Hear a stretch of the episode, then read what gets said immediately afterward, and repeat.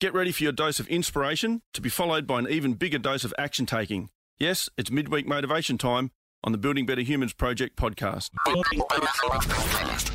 G'day team, Glenn Azar here, and it is that time of the week again, midweek motivation on the Building Better Humans Project podcast.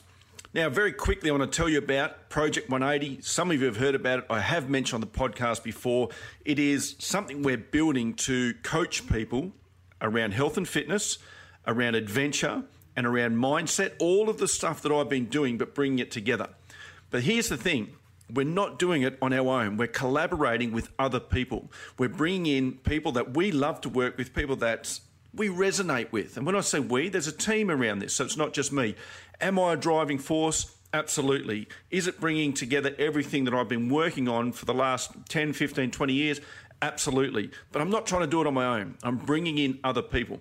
You see, failure we can do on our own. You can fail at something and just have another crack at it, but success will always take a team.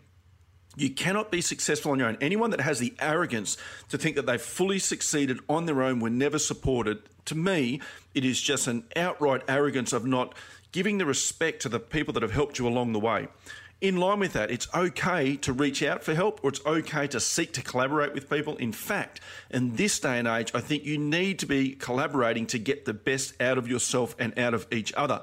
So I am putting together a fairly formidable team, people that I love to be around, people that energize me, people that are my spirit animals. And together, we're creating Project 180 that is going to do amazing things in our lives and all the people that we touch. I can't wait for you guys to see it because it's a chance for us to walk our talk and show you, not just tell you, what all this stuff is about. So, my advice to you this week is don't try and do it alone. Be willing to collaborate, reach out for help, and you'll be stronger together. I'm Glenn Azar, and that is your midweek motivation.